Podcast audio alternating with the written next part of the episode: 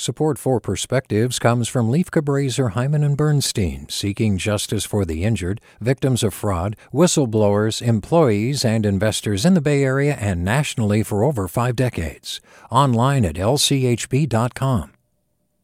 Hey, it's Avery Trufelman, host of Articles of Interest. And I've got to say, I've been a fan of KQED ever since I was a little kid and I would come out to San Francisco to visit my grandma. It was just what we'd always turn on every time we got in the car, every time we were making dinner and turning on the radio. Was always KQED.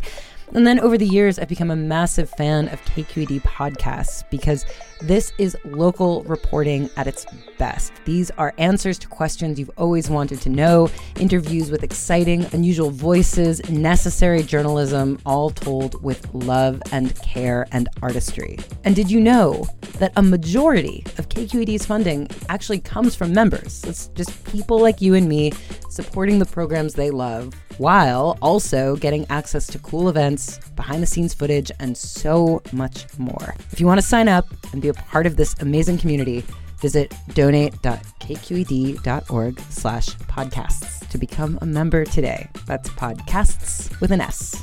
Thank you for listening and thank you for your support. From KQED. Back in the pre COVID lockdown days, I could always answer when my parents asked me what I learned in school. I could visualize my teacher's slideshows with great pictures of William and Mary and the English Civil War. Mom and Dad, I learned about the Glorious Revolution. What did you learn today? My mind associates key details about the places I'm in and permanently connects them to a memory. These visual memory cues drive instant recall of information. I'm a junior in high school and I'm trying really hard to adapt to remote learning. Given the solitary confinement of my at home classroom, it's just not the same.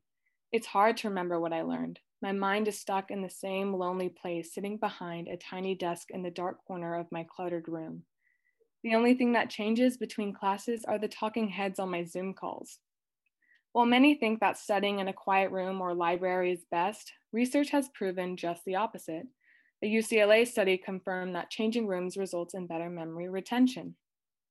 A New York Times article noted the psychologists found that college students who studied a list of 40 vocabulary words in two different rooms, one windowless and cluttered, the other modern with a view of a courtyard, did far better on a test than students who studied the words twice in the same room. To make up for the lost memory cues in virtual school, I attempted switching rooms every Zoom class, but my family's loud and takes up a lot of space, so my plan failed. Instead, I switched up my study spots. I've studied in my backyard, in a hammock, and at an outdoor cafe. The change in scenery has made a difference, but I'm still not learning to my best potential as I continue to go to class in my bedroom instead of my classroom.